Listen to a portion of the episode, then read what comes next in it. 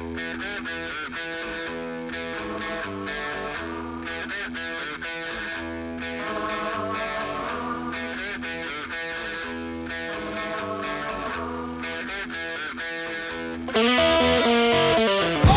to episode five of On Air, the Ohio Hockey Digest podcast. The Ohio Hockey Digest is the foremost location for hockey in Ohio, covering every level played from youth and high school to juniors and pros. Articles written to keep the hockey community up to date on all the happenings in hockey in Ohio. My name is Tim Sullivan. I'm always joined by Jason Lewandowski and producer Dan Humphrey. We are adding a different element to the digest with interviews and other such content, bringing voices, names, faces to interesting people, making the Ohio hockey community better. This episode of the Ohio Hockey Digest on air podcast is brought to you by the Ohio Hockey Project.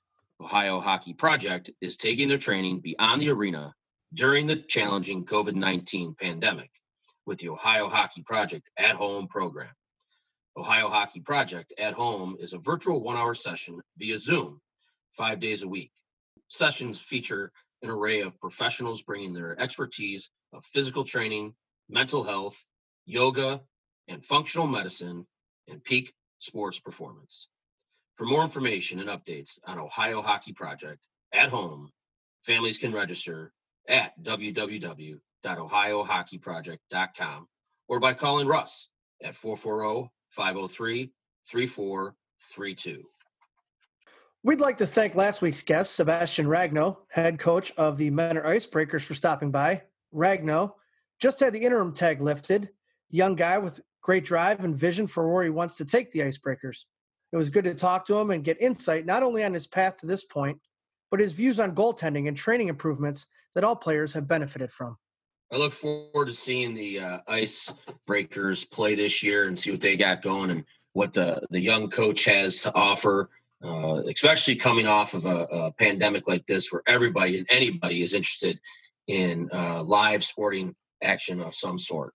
Well, like Russ said uh, when when we spoke with him, Russ Sinkowitz, can you imagine what the play is going to be like and the enthusiasm and the the eagerness to just get out there?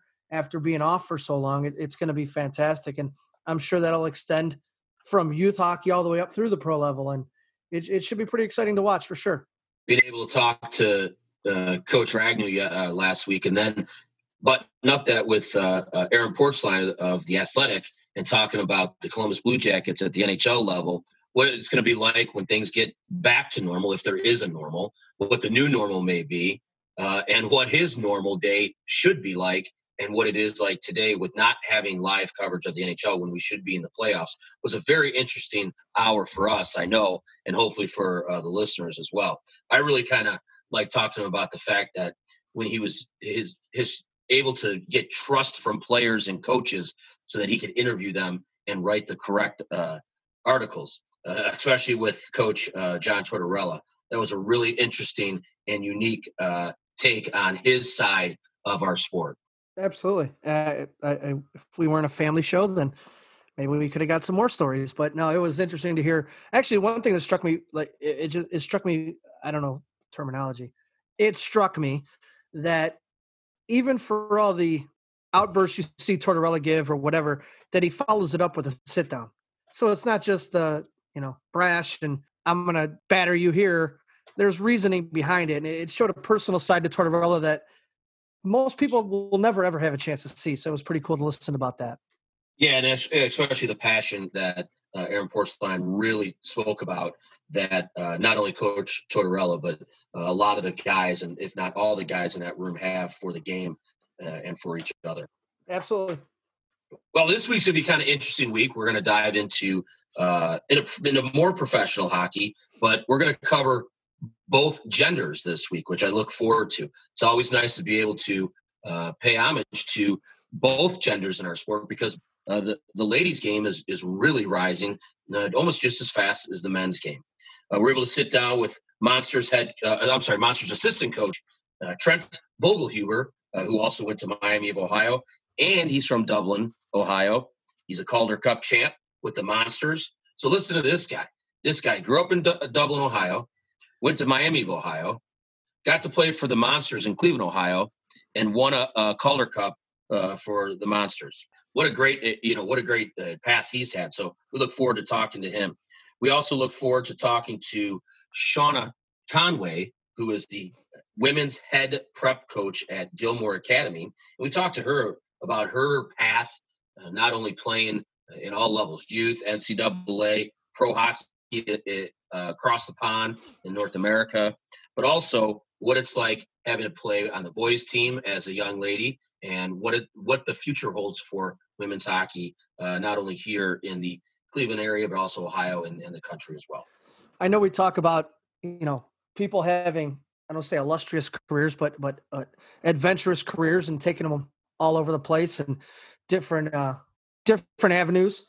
Well, Shauna Conway, in my opinion, takes the cake. I mean, you go from growing up here in Ohio to then going to Canada and to St. Catharines, playing coming back NCAA hockey, going back to Canada, ending up in Ireland, playing for Ireland. All I mean, coaching in Finland, coaching in the States, coaching in Canada. I mean, she's done it all. She's a very successful business person in the law field. She's it, it's it's just it's admirable, and it, it by far takes the cake on everyone we've had so far, and probably everyone we will ever have. Right, and we're so fortunate that she uh, has agreed to come on and share her story and talk about the state of women's hockey right now in uh, in the country. So look forward to that. Have a great show on on hand. But as always, you know the three of us we do our thing. Uh, every week is a little bit different. Uh, I know last week we talked about having to give ourselves haircuts. Hopefully that's not going to uh, uh, stand here much longer. But how's everybody doing, Jay? I think you're back to work, right? Yeah, today went back to work today. Uh, I was like a kid in a candy store. Happy to be one out of the house, two partly away from my kids who drive me bananas. They're great, but okay.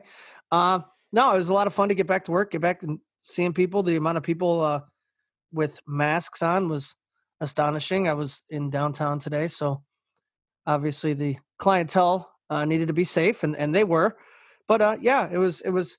I don't know what normal is. We've talked about it a million times since this all went down. That that what is going to be normal? Is it a new normal? Is it just it is what it is?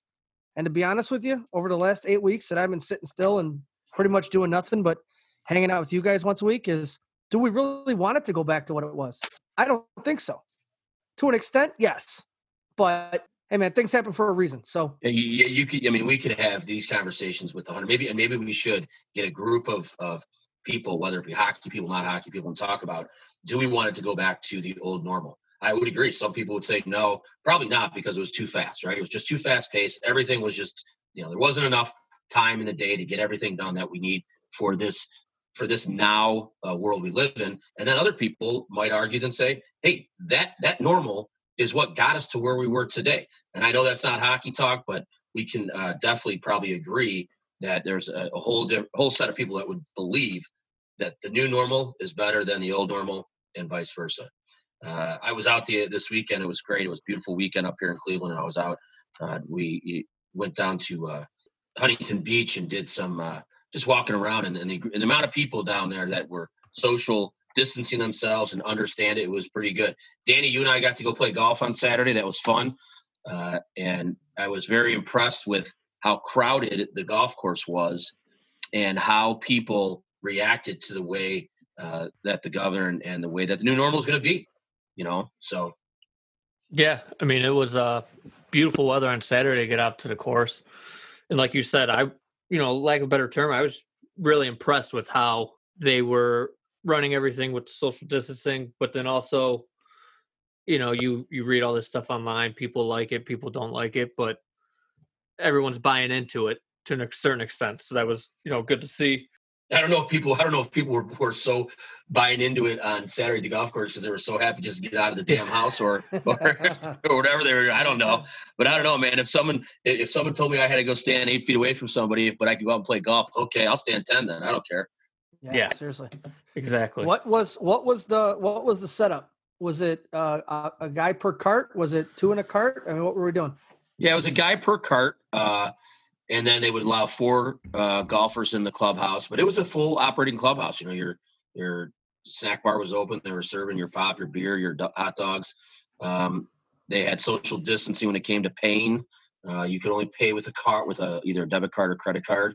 Uh, they put the the pool noodle noodle, you know, which you float the things you float with in the pools. They put those at the bottom of the uh, of the pins, so you didn't have to touch the pins. So the pins never came out. I, I mean, our round we played 18.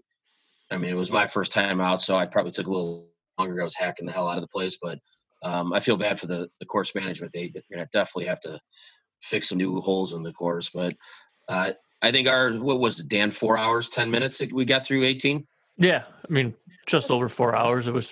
I mean, we were moving pretty quick for everybody kind of being on their own, but like Sully said, it was it was just nice to get out and to to do something other than sitting at home. Um, Absolutely. To add some stuff, you know, everything's closed down pretty much all summer. The zoo, children's museum, pools, all that good stuff. So, uh, two days ago, the wife decided to buy a uh, roller coaster track car thing for the kid, and then uh, last night, tell her how old, how how old's your son? He is. He'll be two in June. Okay, so you're not you're in the thick of it right now. Yep. And then uh, last night, it's I'm down in the basement. It gets a little quiet. I go upstairs, and she's sitting in front of a computer, and she's got this online bidding thing going on. And today, I had to go pick up an inflatable jump house that's now going in the basement.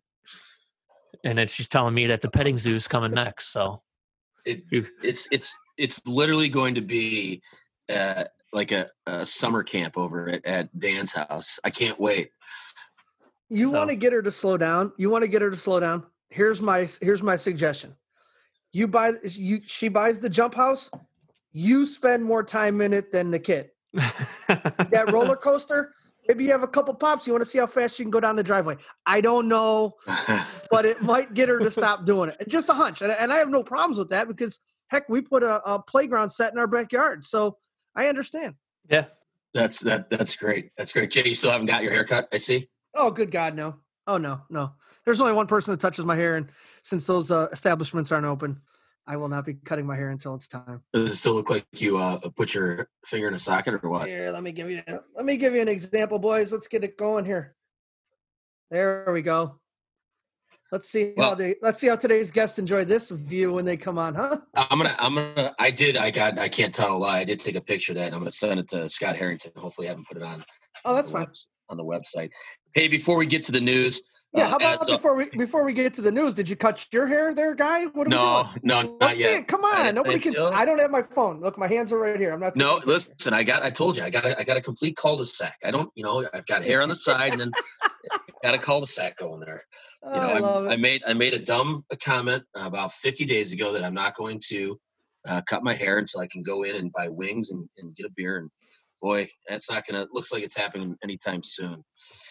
Uh, but off off that topic, hey, uh, before we get to the news, as always, the Hockey Digest and ourselves want to thank all the doctors and nurses and first responders out there that are keeping us safe during this uh, rough time. So we definitely thank you guys. Um, as an educator, um, today is and this week is uh, National Teachers Week and Appreciation Week, and I want to thank all the teachers and educators and staff members that work in the schools uh, alongside myself, but all over the uh, the country and the world, especially during this time. Uh, not, I mean, not just during this time, but this time's been very hard on them. So thank you for all that you do. Yeah, no, uh, I was down near the one of the hospitals today, and it was the same old hustle bustle, and people taking excellent precautions. And you know, it's these people take an oath, and and they swear by it, and to put themselves in harm's way every day. Those that are specifically on COVID floors, those that are just in and around the patients that are the sickest, and and and uh, just I mean, you can't. Hats off doesn't do it justice. I mean, you, you put yourself in harm's way every single day because that's your passion and that's your drive and that's the oath you took. And God bless you. God bless you. I mean, you're you're you're just doing God's work and and trying to keep everybody safe. And you know, it kind of, I don't know, not to get political, but then I look at the people that want the state states back open. I understand both sides of it, and it's you know, it is what it is. We're not a political show, and and my opinions are hogwash anyway. What do I know? I just talked to you guys about hockey, but excellent uh, as always, Sully, to uh, commend those that, that look out for us and the doctors, the nurses, the first responders, uh, police force, the fire departments, all first responders, all, all healthcare people. Thank you for what you do. It's it's a godsend. All right, let's get some news for this week. Uh, finally, an announcement of stuff we can actually talk about that's going to be opening and happening. Uh, this will include Columbus Mavericks and Toledo Cherokee, as well as the Lake Erie Bighorns of Erie, Pennsylvania, and the Fort Wayne Spacemen. Also, uh, we cover, I know we're supposed to, you know, the Ohio Hockey Digest, but we do cover some outlying areas as well. The USPHL announces the 2020 2021 season start dates. The United States Premier Hockey League has announced its starting dates for the 2020 2021 season for all midget and junior divisions. The United States Premier Hockey League, 18U, 16U, 15U, full season midget seasons will open with league games at the Tier 1 Labor Day face-off at, so- at Foxborough Sports Center in Foxborough, Massachusetts, September 4th through the 6th, 2020. The Tier 2 tuition free National Collegiate Development Conference, the NCDC, as well as the Tier 3 US PHL Premier and US PHL Elite divisions will open play on the weekend of September 25th to the 27th, 2020. The United States Premier Hockey League of the 2020 and 2021 will be the nation's largest amateur ice hockey league and the only league to span the continental United States and parts of Canada. The United States Premier Hockey League will field approximately 550 teams representing over 100 organizations comprised of 11,000 players spanning the ages of 6 through 20. Overall, across all of its divisions, the USPHL had more than 1,200 alumni playing college hockey in 2019 and 20, and more than 250 playing pro hockey, including the NHL. If you want to learn more about the USPHL, you can go to the USPHL.com. The North American Hockey League has announced that it has made two major changes to the 2020 draft process. The North American League has added a new supplemental draft, which will be held on Tuesday, May 12th, while the regular North American entry draft will now be held on Tuesday, July 21st. The supplemental draft will consist of 81 selections, with each of the 27 North American teams receiving three picks. The draft order will be determined by the order of the North American Hockey League entry draft. In addition, each North American Hockey League team will be given an additional tender on May 13th, which can be used following the supplemental draft. Northeast General's assistant general manager, Cody Gagnon, explains the reason for splitting up the draft. So, the purpose for this year's change in draft process within the North American Hockey League is so that we could still have an opportunity to see the players on the ice during our pre-draft camp processes. Uh, we're hoping that uh, the beginning of July uh, or more towards the middle of July, perhaps teams can fit in pre-draft camps so that we can still get a look at players, uh, players that are interested in our teams, and uh, provide uh, feedback to the players as we then select the remaining portions of our draft this year. The Youngstown Phantoms, in conjunction with the United States Hockey League, have announced that Phantoms forward Trevor Kuntar has been named to the All USHL second team for the 2019 2020 season. Kuntar, 19, is a Buffalo, New York native and is committed to Harvard University. He represented the United States at the 2019 World Junior Age Challenge in Dawson Creek, British Columbia, and led Youngstown in scoring for the 2019 2020 season.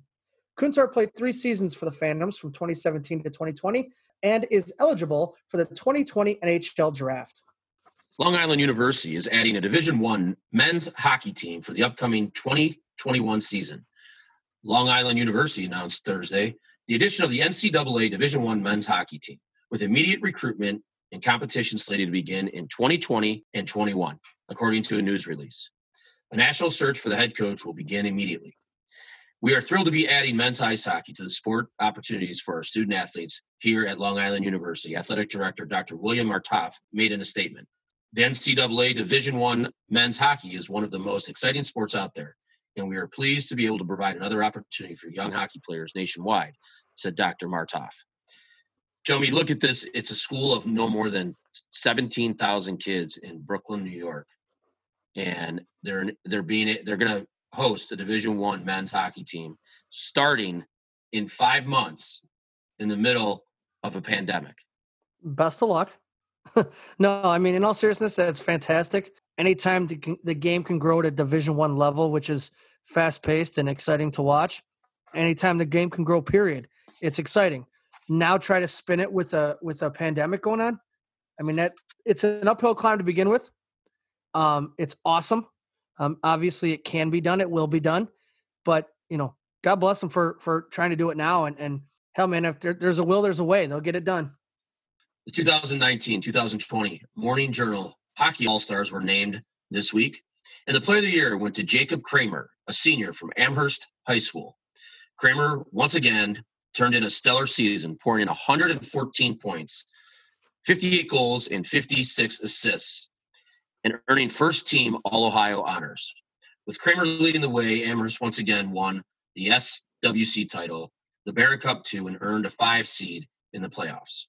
Kramer also set individual records, becoming the Ohio High School Athletic Association all time leader in points with 471 throughout his career and 259 assists, while moving into second place all time in goals with 259.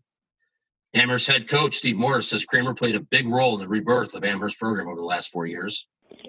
Yeah, Jacob uh, Kramer being named Player of the Year is a great honor for him and the program. That's a very, very um, deserving award for him, considering uh, where we were four years ago when the program came back. Jacob was very instrumental in bringing the program to the level that it is, along with uh, a lot of other players. But his ability to be such a great silent leader, uh, go out, work hard every day in practice, do the same thing in games, and, and try and carry the team at, at points during the season uh, on his back.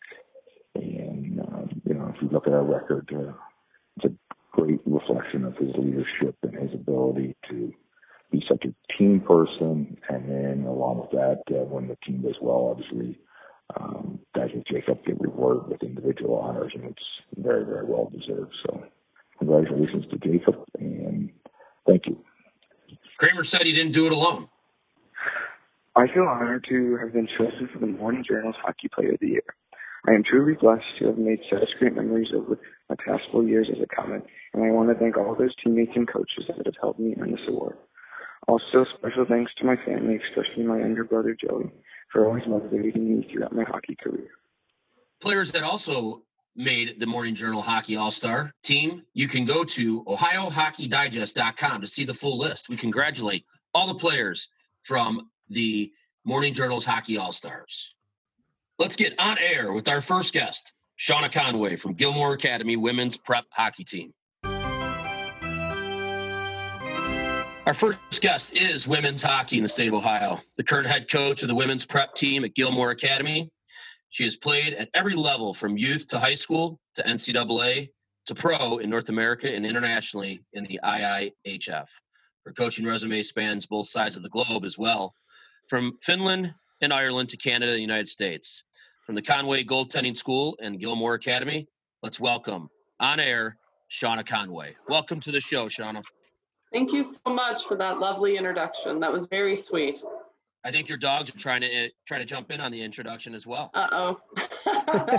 I think uh, one of my brothers pulled in uh, at the perfect time when this was supposed to start. So no, they are you know what?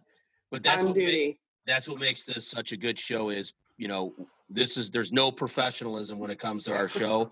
Uh, it's all about just learning about the great game of hockey, who's in the game, what the game's about, and if there's dogs barking, there's dogs barking. It's the way it is.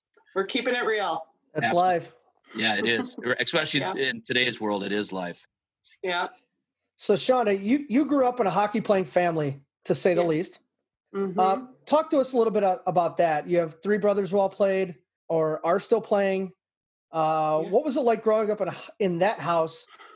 And why is Declan not a goalie? Oh wow. Okay. Well, the funny part is, is I'm actually the oldest of the four. So we're not originally a hockey family. Uh, to to be true to our history, my parents are both athletes, but they were not hockey players. So my dad was a rugby guy, and my mother played basketball. Um, but we grew up in Concord, Ohio, on Bradley Court, and um, our next door neighbors when we moved into that house were the Okiki family. So if any of you have been around Cleveland hockey long enough, you know the O'Kickies. And I don't For know. I don't know, for sure. Yeah, right. I don't know what it was or what day it was, but suddenly we were just like, well, we want to try what they're doing. So we did. We went down to the Mentor Ice Arena, and my mother signed us up for skating. But I thought I was going to be a figure skater. I don't even really think I realized that I could play hockey until about two or three years into figure skating, realizing that wasn't for me. And then I said, no, time out. I'm going to do this hockey thing. So Neil, the second oldest of the siblings, was actually the first hockey player. Then I started. Then the twins came along, the last two, and they played. So we really did grow up playing, but Neil was the first, and um, three of us became goalies. And Declan um, is the one person who's left-handed in the family.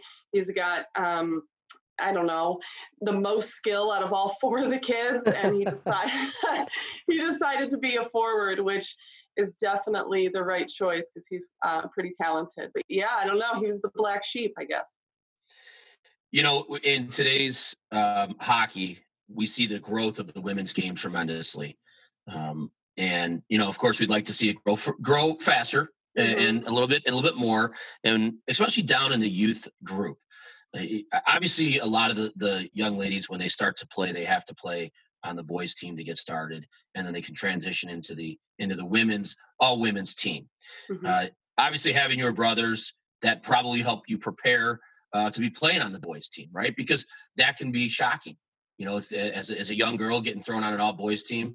So you know talk to us a little bit about ha- obviously having the brothers help you go through that, that process but also you know the process of having our young ladies now uh, playing on the boys team, then transitioning into the girls.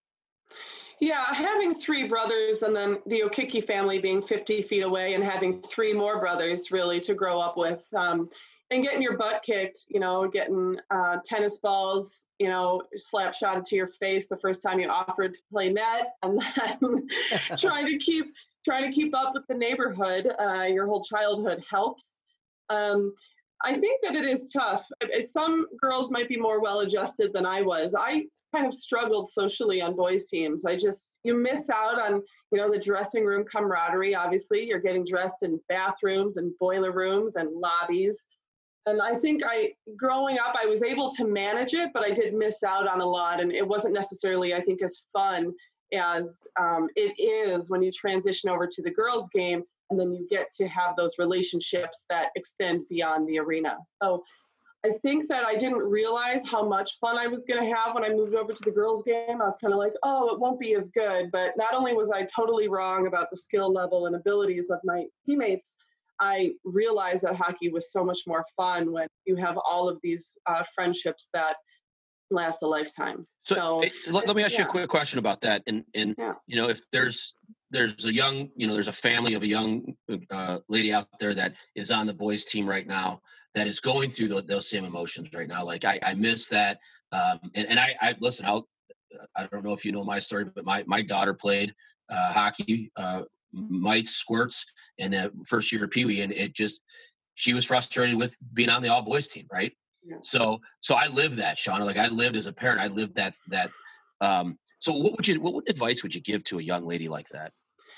I would say that there it, it's tough because what I'm telling you is, um, you know, make more time than you already have, which can be impossible for families. But if you can get your child access to girls hockey, even if it's just in a really limited sense, as in maybe she's only a U10 or a U12 and she can only do a few girls tournaments, um, that can be really helpful because that can sort of bring to life a whole nother part of the game that again is on the bench, in the locker room, on the way to the rink, at the hotel, all of the all of the really fun stuff that makes hockey the greatest game in the world they can miss out on if they're just doing boys. So if you can get her access to that in any way even if it's just like a week long summer girls camp Right. um, in some way to make those connections because you know some of the boys i grew up with playing were fantastic. It's definitely not to knock that situation but it can be tough. And then once the game gets a little more physical um, you know it can be a little more intimidating and um, you can kind of find yourself not necessarily scared but not necessarily um, feeling overly confident as you go into bantams and midgets so you know i think um, the girls' game can grow you socially, but it can also grow your confidence. So try to do both. I guess is the long or the short-winded response to your very simple question. Is if you can do both, do both. Playing boys will help you be really competitive. It'll help get your skill set really high, but playing with the girls can do that, and it can give you um, a lot more. Well, Shauna, when when we were researching you, obviously we know who you are.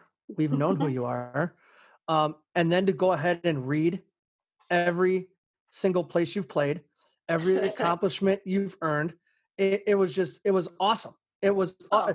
it was awesome, amazing, and you've played and coached in a lot of different places. But can you kind of give us a, a, a I guess highlights of your playing career from youth all the way up? Ooh. Well, I played Gilmour boys varsity. So I was actually a Gilmour student before they had the girls prep program. Um, it it became a girls program, as in they started the girls program as I was leaving.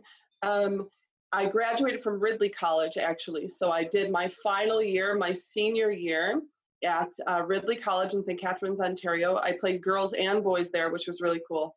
Um, and then I went to University of New Hampshire. Um, that was amazing. Durham, New Hampshire is a beautiful, tiny little college town, and it's wonderful.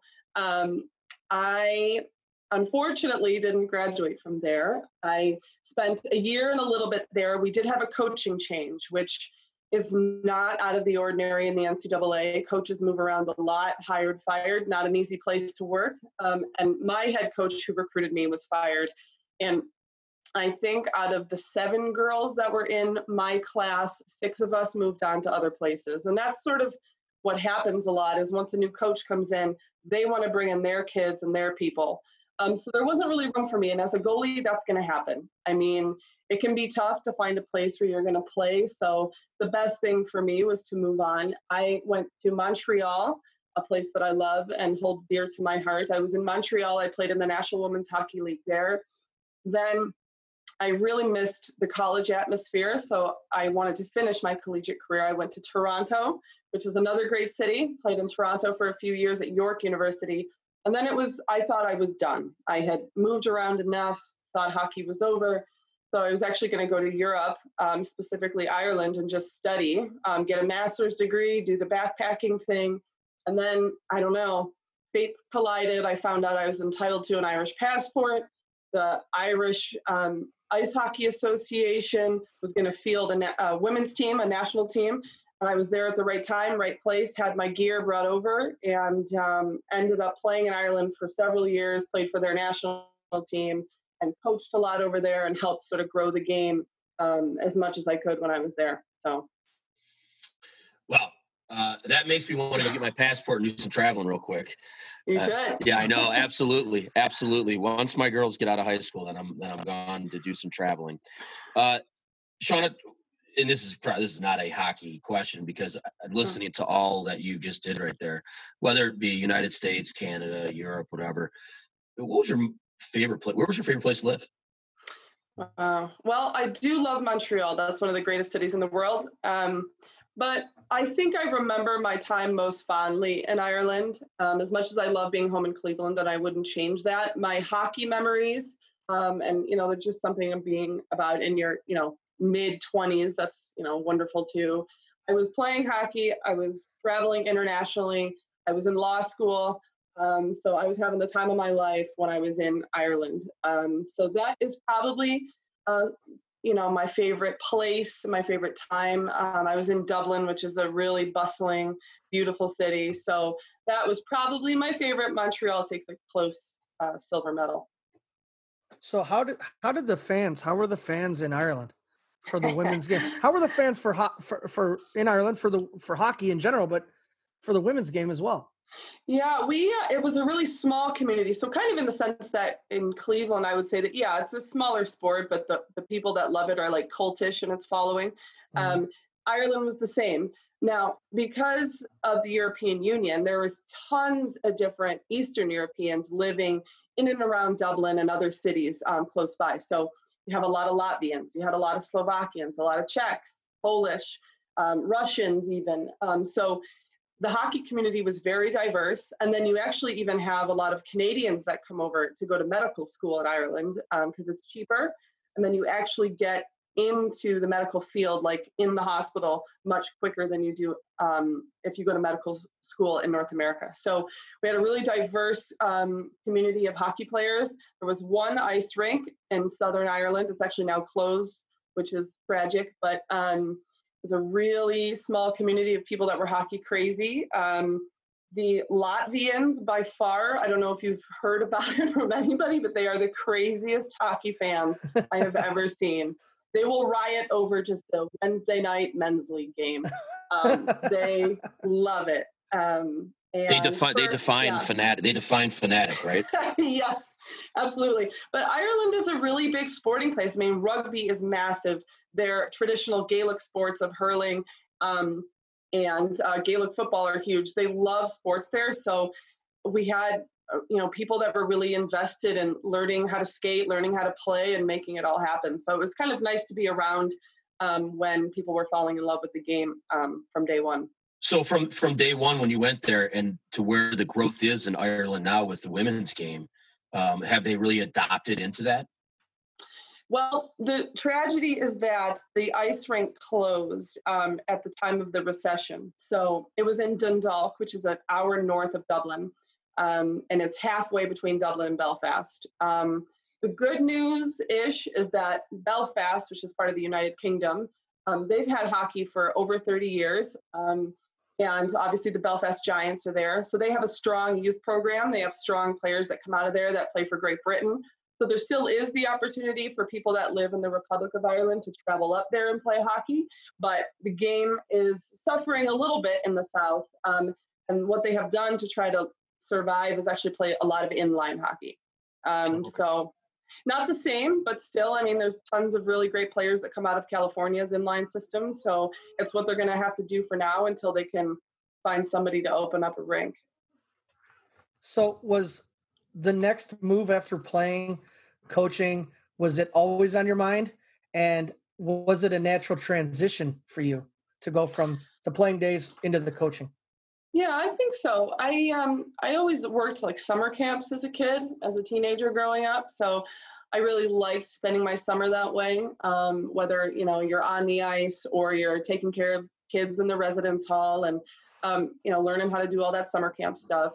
And then as I got older and I knew that it was going to be over soon, I got a little more into goalie coaching. So, um, you know, I really liked the one-on-one of that. I liked the mentoring process and, you know, trying to help kids as they go through the position. And there's a lot of adversity for goalies, and I love that. But then I really even started to love um, you know the assistant coach piece and then the head coach piece and, and learning more about the game and sort of taking on some of the things i learned in college um, you know to sort of understand the game from a different perspective. So it sort of evolves just on its own. I don't know if it was organic or if it was um, fate but i started to think huh i wonder if i could be on the bench.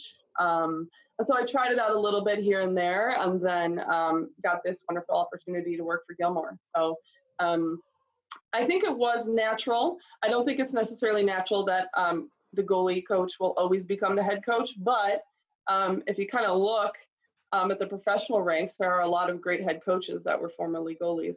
So. For sure, for for sure. Now you're you're you know you talked earlier uh, in the interview about your start in hockey and playing with the boys, and then going to Gilmour and playing on the boys team, and going to Ridley and playing on both teams over there the development pipeline for the girls today compared to when you went through it um, obviously has changed uh, do you find it to be more of an advantage or disadvantage? And you know and, and what can you speak about about how that pipeline uh, is today compared to when you went through it? Yeah it is really different and i think that's really important to say. I'm actually getting up there um, pretty old. So the game has grown leaps and bounds. I mean even four or five years ago when I was first thinking about um, doing this as much as I could, being a part of the girls' game, it's changed. So, um, you know, it's important, I think, that um, to say that it seems to be the case that a girl who grows up playing a high level of boys hockey is likely to have a really high skill set compete level, um, and um, is going to be at an advantage. But you know, there's also the fair point that if your goal is to make it to the NCAA and Division One, being in front of those scouts is important. And the more they see you, um, the better it is. And so they will see you at different tournaments and whatever league games you play in. And then they're also going to be able to see you at maybe like a national camp or a district camp.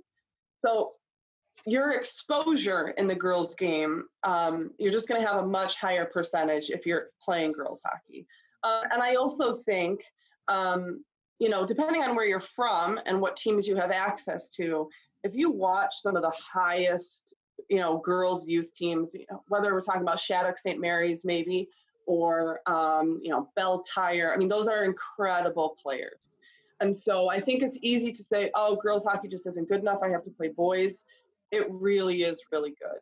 Um, and you can become a great player um, if you're committed to your girls program and you're putting in hard work um, on your skill set, on your fitness, on your you know hockey IQ. I you know I think girls hockey at its highest level is phenomenal. So, well, as a coach at Gilmour, you've helped so many girls move on to college. What do you want people to know about the women's hockey game, specifically here in Ohio? That's a really awesome question. I'm so glad you asked. Um, we have some amazing players that come out of Northeast Ohio. Um, we are a smaller market, there's no doubt about it. So in order to be as competitive, competitive, excuse me, as possible, we do have other players from other areas. For example, this year on our prep team, we had two Latvians, um, we had a Slovenian, uh, we had a girl from Spain, we had a girl from Finland. So we can sort of you know up our talent level by bringing in some um, girls from different areas but we also have the very best of the best from cleveland which is very important to me and really the only reason why i left my very stable government job to work for Gilmour is um, my goal um, is to grow the game uh, grow the women's game in northeast ohio and make sure our talent stays here um, because we have in the past had our very best players who are right now playing Division One and or um, you know have played in the Olympics and all of that. They've had to leave.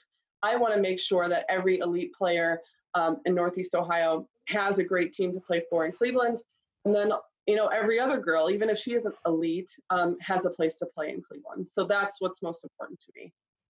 And that, that's that's great. I mean, that's you know we we've you know, Danny, Jay, and I are, are involved in, in the hockey community here in Cleveland and in the state, and we definitely know those girls that um, are at that high level, and we got a lot of them here in Cleveland. I mean, there's I know personally some of the girls on your team, and they're you know they're so fun to watch. They're fun to be around, and and I really uh, I you know I look forward to continue watching them grow.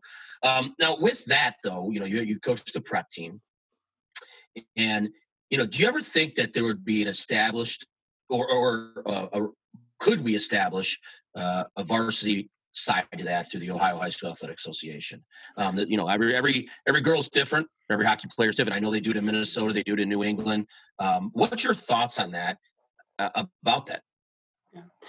Well, I'm really glad you asked that question too, because that I think is huge, and I I would love to even hear your opinions on how you get access to the OHSAA and whoever makes decisions, because I think it would serve us really well here.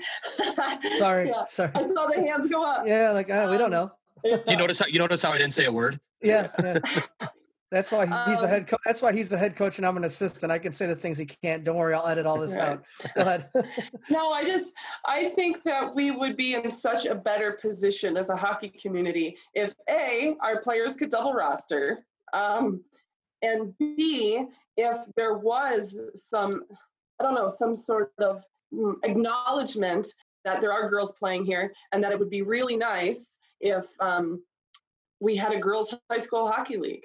Um, and but that wouldn't prevent them from then playing double A or triple A outside of that. Um, that would help grow the game. That would help keep girls in the game longer. Because what often ends up happening right now is at around 16 or 17, I lose a lot of players, and just in general, as they make a decision where this is too much for my schedule uh, playing a 50 game schedule and then also trying to you know do as good as i can at my local high school to get a scholarship to ohio state um, i can't manage it all it's all too much um, so I, I just think that there's we're just missing the point if we don't recognize the value of women's hockey and that there's a bunch of great female hockey players in the area and that there should be something there for them. Um, you know, not every single girl in Northeast Ohio can go to Gilmour Academy. It's impossible. Um, so I would just love, um, I would love for there to be an OHSAA version of girls varsity hockey. I think that'd be the coolest thing ever. Michigan does it, Pennsylvania does it, New York does it, and it doesn't interfere with the you know travel schedule outside. So your high-end AAA tournaments and everything else outside of that. So that might be a pipe dream. I don't know if they care, but it would be great to see that happen someday. Well, I, I agree. I think it would be wonderful to see that happen, and I, I have had many conversations with some people about that. Uh, you know, how could that work? Would it be able to be sustainable? You know, are, are the the numbers uh, able to sustain? You know, let's say a five-year plan for that. Uh, for for a young lady that's that's out there listening, or or a parent that's listening as a young lady that's playing, does does the young lady need to go to Gilmour High School to play in the Gilmour prep team? No, and that is um, a very good question. Now it's a little complex, and I don't want to talk too much, but the only, I guess, to simplify it is the Gilmour Youth Hockey Association fields girls teams at um, U16 and then U19. This past season, um, it was actually technically a U17 team because there were just a few girls who were one year out of U16, um, and we combined them with a bunch of U16 age players to make a U17 team. So they played a combined schedule of U16 and U19 teams, um, and their head coach was Carly Mangus, who was um, a Gilmour Academy player. She was a Norwich graduate, national champion, incredible asset for us. Um, she took those girls and um, you know Two of them happened to go to Gilmour, um, but the rest of them were just kids from Northeast Ohio who happened to play hockey. Um, so that um, is an option. Um, and then we have a U16 team, uh, or we did have a U16 team this past season. Um, we played a full tier one schedule of 45 games, and a few of those girls go to Gilmour, and a, a whole bunch of them don't. Um, so you don't have to go to Gilmour to play good girls hockey. strictly speaking, the prep team that I field that plays a prep league schedule is just for girls that go to the school. But we had two players this season who played U19 AAA Tier 1 with us. So they just missed out on our league games, but then they played a full season with us um, of U19 AAA. And they're both going to college next year uh, to play college hockey. So, you know, and I, and I think yeah. that's that's huge to know that these young ladies have an opportunity to be a part of this awesome program at Gilmour and they don't and i'm not saying that they don't need to attend gilmour because gilmour is an unbelievable high school and and a great campus and all that but like you mentioned earlier in the interview not everyone can go to gilmour. So if they don't go to gilmour they can still be a part of uh, that program and i'm glad that we got that out there because i think that was kind of a i don't want to say it was a misnomer to everybody but to a lot of people it might have been you know? Yeah. Might have been like oh well this is all part of the high school bits and pieces are, but bits and pieces are not. So oh, I'm glad we were able to, to clear that up. Um, if they want to get, if, if a young lady or family is listening out there and they want to get a hold of, of you or, or uh, the program to learn more about the women's game and, and what you guys are offering, how can they do that? Well, they can. We have every social media platform there is. So they can go to Instagram and find us at Gilmour Academy Girls Prep Hockey. Our non-academy teams are under GYHA. So that's GYHAgirlshockey.com. Um, and then on Instagram, it's GYHA Girls Hockey. Facebook, the same, GYHA Girls Hockey. My contact details should be on the website, um, and then my assistant coaches as well. So, so uh, to kind of wrap this up, we kind of have asked some of the other uh, guests on this, you know, because things are getting a little bit uh, I don't know, very boring, if you will, the last 50 days. So we try to find things to do. Like Dan, Dan became a dog groomer in his house and uh, his own dog groomer. What what are, what have you been doing with your with your time? Dan, you might have your first client. I'm in. I'm in. What have you been um, doing? What have you been doing with your uh, time away from hockey? Uh, I have tried days? to keep my finger on the pulse of all of my various players because we have this incredible group of girls that are coming up to the program that are hockey crazy and they're all very close. And I know they were pretty heartbroken um, to not really finish out their school year together and just sort of the tail end of the season. We actually did finish our season and um, everything shut down a week later. But still, you know, there's getting ready for. Um, they all some of them played softball together. Some of them uh, play lacrosse together. They were getting ready for national camp tryouts. So just trying to stay in touch, make sure everybody's doing okay. Um, and then, um, you know, beyond all the Zoom meetings, and we've done a few Netflix parties. Um, personally, I've gotten back into reading. so I never have a single second of time during the season. Um, so I started the Harry Potter series, which I had never read before. So I am now a Harry Potter nerd. And um, what else have I been doing? Taking you know, you, dogs. You know, whatever yeah. you say, you know, your students or your uh, uh players are going to come back at you. You know that, right? Oh you know, yeah, so absolutely, hundred percent. They might, they might, um, come to the rink on a, on like a, a, broom. I have never read the books or seen the movies, so whatever. They're awesome. I'm telling you, I never knew. I never knew. Um, what? Oh, I've um, done a little bit of you know professional development, as in you watch your coaching webinars from USA Hockey and um, you know, that kind of thing. Roger Nielsen's doing some great stuff online too. And then I'm actually also an attorney. Um, so I've taken on a few cases just to keep myself busy and keep my mind engaged in the world. So. See, Danny, you may you may need her services too. So it's a barter system. You cut the dog's hair, and she can help you out of some legal troubles. There we go. well, I'd be remiss if I didn't if I didn't uh, give a shout out to one of the girls on your team who I know on a personal level. But Alex Tostolo is a, a great, uh, a great, great young lady, and and I, I, know you have a lot of good young ladies on your team. But I've, I've known I've known Alex for a while, and and her family, and and uh, so I just definitely want to give a shout out there. But Shauna, we thank you for your time here today. Um, we thank you for what you're doing for the women's game. Uh, I'm I'm hoping that this platform is able to get some information out to uh, maybe some uh, young ladies and families out there that aren't really sure how this uh, pipeline or avenue goes. And uh, we're able to clear it up. And we look forward to having you back on and, and keep rolling with this. Thank you so much. I appreciate the opportunity. And it's nice to just connect with human beings um, after a long time away. Uh, so thank you. Absolutely. Thanks, Shauna. Bye, guys. Keeping it moving Time to get on air with our next guest, Cleveland Monsters assistant coach Trent Vogelhuber. Our next guest played in over 260 professional games, an NCAA career at Miami University, where he helped the Red Hawks to multiple national tournaments and an NCAA Frozen Four finalist in 2009. The first Columbus native selected by the hometown Columbus Blue Jackets in the 2011 NHL Draft a Calder Cup champion with the Cleveland Monsters in 2016. Welcome on air from the Cleveland Monsters assistant coach, Trent Vogelhuber. Welcome, Trent. Uh, thank you, Tim. Thank you guys so much for having me. Happy to be here. So, what have you been doing during the, the shut off? I know we ask this question to every guest because it's uh, we're trying to find things for ourselves to do. You know, yeah, trying to get some information. How's it been for you during this time off? Personally, uh, obviously professionally. Uh, it could be a change. So, you know, what what have what, what have you been doing?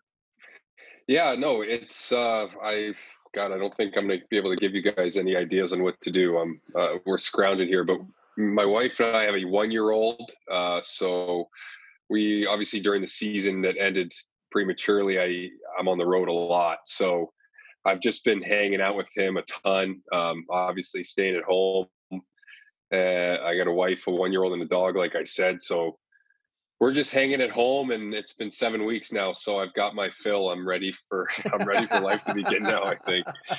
But no, we we we live in Grandview here in Columbus, so we get outside and go on walks as much as we can. And he has, um, you know, you probably could have guessed, is already obsessed with hockey. So we're out in the driveway with the stick all the time, and uh, that's it. We're just trying to trying to get by here.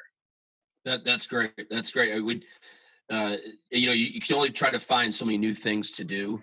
Yeah. Um, and and you know, the things that we try to find to do every day, uh, different to try to you know keep us uh, active and interested is is the little things like you know like I built a pickleball in my driveway, right? So. Oh, nice. Um, yeah. So so you know, Trent, we're we're gonna we're gonna really dive into not only your coaching uh, where the where the AHL is today, where the monsters are today, where they're going to be going, uh, but your background mm-hmm. as an Ohio native and, and this being a part of the Ohio Hockey Digest is it's just a very interesting, very uh, uh, great background. By the way, I must congratulate on that. Uh, so you know we'll, we'll, talk coach to coach later here, but going back to your playing career, you're the first hometown draftee by the Blue Jackets. You know, you grew up in Dublin, you went to Miami, you played for the Monsters, and now you played for the Blue Jackets, and and, and you're you're now back with the Monsters. Like, talk. Can you talk to us a little bit about what that excitement was like, especially with the the uh, Blue Jackets just becoming a new organization, and you're a hometown kid. So, what was that like? Uh, yeah, I mean, it was all pretty unexpected as as it was happening. Uh, as you guys know, especially in Columbus at the time, not a whole lot of or any uh, professional hockey players from the area. So my dream, once I kind of realized that I was, uh, you know, decent at hockey, was to play Division One hockey. And from uh, probably middle school on, Miami was probably my top choice because they'd just gotten, were about to get a new rink. They were program on the rise there. Obviously, being from Columbus, I had I already knew a bunch of friends that were going there or going to go there. So, uh, but just the whole Ohio, it seems like I've been in Ohio a lot, and uh, that was just kind of lucky, I guess. I mean, obviously, I got to choose the college, and then having been drafted by the Blue Jackets was obviously um, a dream come true. That draft was in Columbus, Ohio, as well that year, so it made it pretty oh, special. That's gotta and, be amazing. Uh, yeah, it was. Obviously, it was. It was. It was so cool, and and then to be able to have played for the Monsters here just up the road. So it's been a pretty special it's been pretty special in that sense, uh, being the first kid from Columbus to get drafted and uh, play D1, but to be able to have been in the Blue Jackets organization as a player and now coach, it's uh, you know really enjoying that. What was your What was your youth uh, hockey? We get a lot of uh, listeners at you know in the, in the youth age, high school age. Right? What was What was your youth like, and then your high school, and and then I mean I know we're going to talk a little about your you know your trip down to the North American Hockey League and then the USHL. But what uh, what was your youth in, in high school? What, what was that like? Uh, well, I started playing hockey. I was actually born in Cleveland. Started playing hockey. Learned to skate at the Kent State uh, rink there, and um, you know. Oh, pretty... so we should say you're a Cleveland native, not a Columbus. Exactly. We we got to right. take true. ownership of this stuff, Coach. That's very true. Where I learned it all. It all started. I got to go so... back to my intro. Hold on a second. um, but no, eh, so we we just I just started learning to skate there, and just pretty standard of as I'm sure most Cleveland uh, little hockey kids, and I just was obsessed with it. And we moved to Columbus, um, and I played, you know, played in the youth travel uh, program there, and actually moved out to San Diego for two years. Uh, for my dad's job and uh, continued playing there for the junior goals they were called at the time and then came back um, came back to Columbus and I mean, I we were always looking for the best, you know, the best team in in our area, and uh, you know, Columbus wasn't as good as Cleveland, and it wasn't as good as it is now, but it was still good enough for me at the time, and I just kept playing and got better and better, and eventually, um, you know, that AAA team that that AAA team came at the exact right time. I was actually shopping once I'd gotten to that kind of level where okay, like you might be able to play in, in hockey or that's on the horizon. It's potentially uh, realistic. We started shopping my when I was going into high school as to where to play, and I went up to Gilmour Academy to look, and we uh, to Culver Academy, whether we, I'd go up and play for the Barons, just trying to play because at that time uh, I was playing Double A hockey in Columbus, which was the hot level that you could play um, and we were just uh, started looking looking around. And I actually my freshman year played for um, I stayed at home and played for St. Charles, and had an awesome experience there. Um, uh, JD Kershaw was a coach who works for the Blue Jackets now, and then um, after the one year of high school hockey, again, I took another step in the right direction and we decided to try to find a AAA program or go to Gilmour or whatever it was. And the AAA Blue Jackets came around. That was their first year. Was my sophomore year of high school, so it just worked out for me, anyways, um, perfectly at that time. And just you know the way it was in Columbus and uh, at that time, it just seemed like going to from high school to AAA. Um, God, this is 15, 17 years ago, right? was was the play for exposure or whatever Um, my dad didn't know anything about hockey, so we were just taking advice from whoever we could at the time. But that was pretty much it. And then I went, I played for that AAA Blue Jackets team for a couple years, and then went away to play juniors. And was that the first experience away, like living away from home, was when you went to St. Louis for for Correct. hockey? Yeah, yeah. That was my senior year of high school. Moved away and went to St. Louis in the NAHL. Uh, coach, you guys might know Jon Cooper recruited me out there, Abs- and a- uh, absolutely. And- and hey, where where did I have the question? This is a, a more of a, a personal, interesting question. But where did you live in St. Louis? I lived with the Billet family. Actually, a kid who was on the team. Um, his parents. Do you remember? What, do you remember? Yeah, what what city?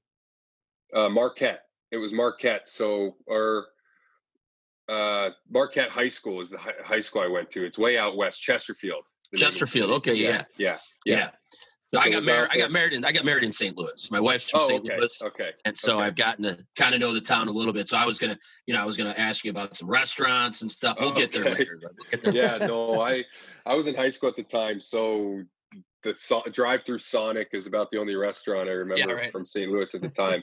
but um, it, that that again was the first time I moved away from home, and Cooper was the coach, which was obviously a really good experience. Um, and then actually this that was my my my second year in the AAA program here in Columbus with Ed Ginger, who runs that team. I was the first. I, I tore my ACL that year, so um, luckily I'd already you know been tendered. They call it to to play for the the St. Louis Bandits the following year. Um, and this started a, a rough few years. I tore my ACL the fall the same knee the three years in a row. So Ah, that year I was in St. Louis, I, I actually only played uh, 20, 20 so games and came home at Christmas. Uh, try to get, you know, had the second surgery. And then the following year, I got drafted to the USHL in Des Moines, decided to go there, which uh, looking back, I don't know if that was really the right decision. I was just trying to, you know, they were considered the tier one junior A league and the NAHL was tier two. So I was just trying to play at, you know, again, not knowing I just trying to play in the best league possible. So went to Des Moines and again only played three years, tore that ACL again or three games, excuse me, and tore that ACL again. So that was kind of a tumultuous three years. Luckily, in the midst of all that, I'd um, committed to play at Miami and gotten drafted there by the Blue Jackets. So was fortunate to find a way, find to have found a way to do that. Hey, I, you know, real, real quick, you, you talk about again, and I, I'm, I'm not trying to put words in your mouth, but you said you didn't know if that was the right decision to go out to Des Moines uh, after you know the, the three games, and obviously the injury, but you, and you don't know what would happen, right? You don't know Mhm.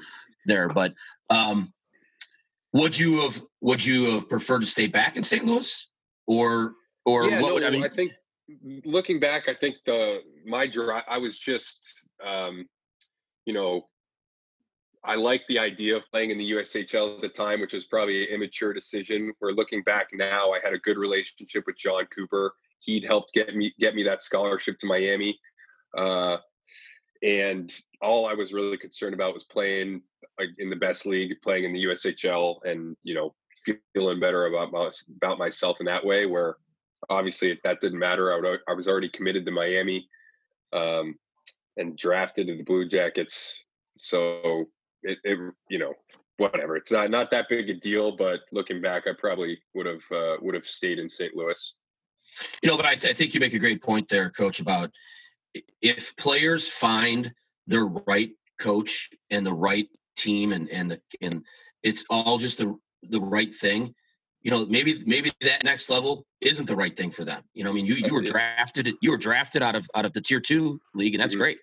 Yeah, know? no, absolutely. It's it, again, that's something I I learned, and again, my dad having not known much about hockey, we we were just flying by the seat of our pants here. So again, I I think that's absolutely if you have a good relationship with the coach, the scouts, if you're whether that's junior scouts, college scouts, pro scouts, they're going to find the best players. The the small, um, and so I yeah, absolutely. I agree. Stay with that coach in the situation that you're, you know, you might be comfortable in. So uh, that's not a very small regret, but a little regret, I guess, amongst my career. Um, but anyways, it uh, it worked out uh, for me in the long run. So you you then go on to Miami. What was it? Mhm. I, I have, a, I guess I have a million questions. I, I don't know. I mean, we're looking over, we're looking over the uh, one of the game sheets, and what was there about eight guys from Ohio on the Six. roster? Six. guys. Oh, gosh. six guys. Six I mean, guys, yeah. Brandon Smith and Carter Camper and and Alden Hirschfeld and yourself and Cody Reichard and all Ohio guys. Yeah. What what was it like playing for uh, Enrico, Coach Blasi? What was it like your Oh, time gosh. down in Miami? Did you enjoy? My wife's my wife went to Miami. That's where I Oh, met her. I, I mean, my, I was, I'm, I loved Miami. I don't have a bad thing to say about Miami. We had obviously had success on the ice when I was there. In my four years. Um, uh, my best friends are from that school still to this day, and it was just again being two hours up the road. It was so cool. I, I had a bunch of friends from just not from hockey, but just from high school back in Columbus uh, that were there as well. So it was kind of it was perfect for me, the perfect fit for me. I had friends who I knew knew from school, and then I had my hockey team. It was just uh, it was unbelievable. We loved it. We still are, you know, living in the past, reminisce about the good the good times back then.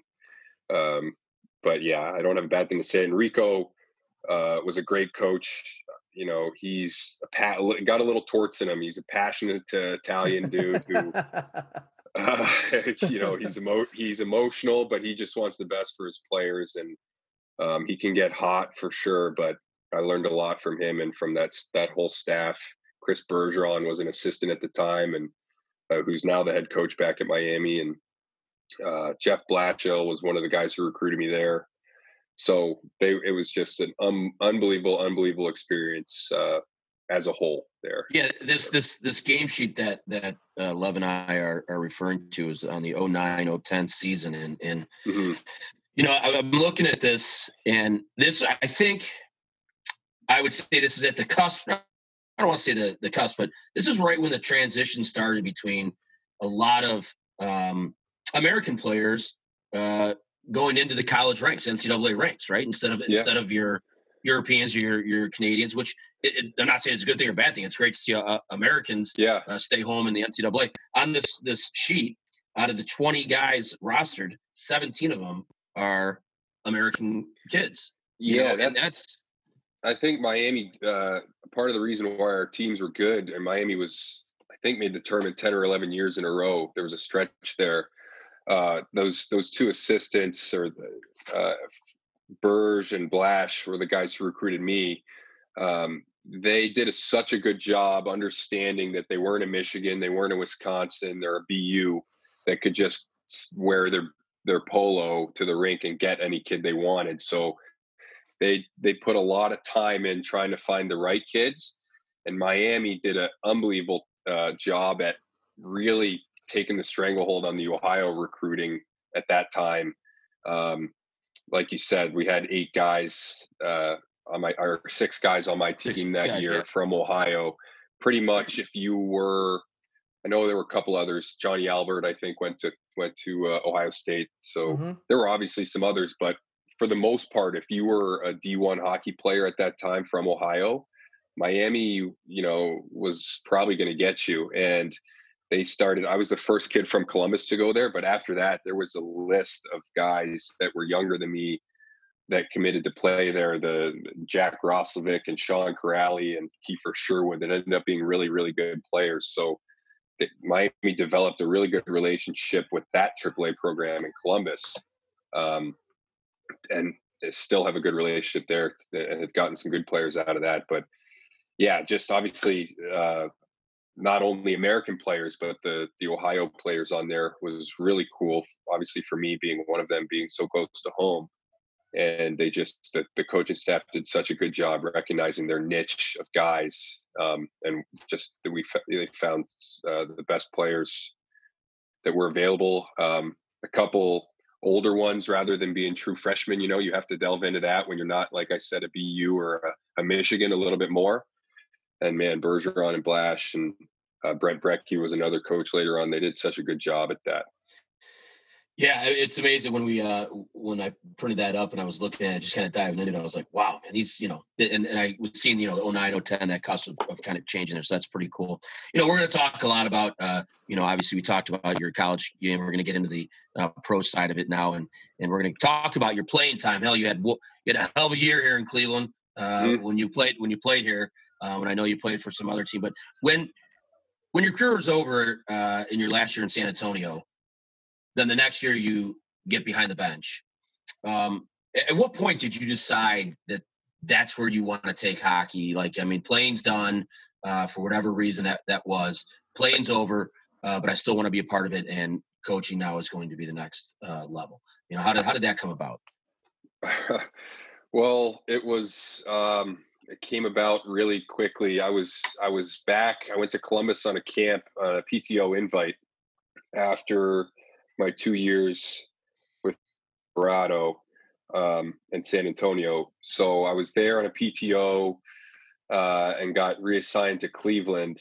And it was, I guess I should go back a couple years previously. My first year after Cleveland, I tore my ACL again. So it was an old, obviously, the old knees came back to bite me again. So I had a really tough time coming coming back from that the following year. So my year there in Cleveland, it was kind of uh, or, or excuse me, that camp with Columbus, the PTO I signed it. I was starting to recognize, even though I put in the you know a big summer to try to get back, that I just I couldn't. I was not going to be the player I wanted to be anymore. Um, I was. I still felt I could play and be effective in the American League level. Um, but when I was in Cleveland, there trying to fight back for a spot, um, in the American League, you guys know there's a vet a vet limit, right? You can only have five guys over a certain amount of games, like 260. So I just hit that right. threshold there, and so I was just kind of there. You know, we had seven vets, I think, on the squad at that time. So I knew I probably wasn't going to play. Uh, I was practicing, really not sure what was going to happen. And Billy Zito asked me one day after practice. He said, "Hey." Uh, I, I, don't know, you know, you can stay here. Uh, you might not play in the near future because we just have an overload of veterans. You can go try to play elsewhere, which I was considering going to Europe and playing, although I, I just had a little boy, so I wanted to stay close to home. Uh, he said, but we have an uh, assistant coaching job open, and I know if you want to play, you need to go do that. But uh, we'd like to keep you in the organization, and I think you'd be really good at it. And to be honest, that when he made that call to me, that was the first time I'd ever thought about being a coach. You're okay.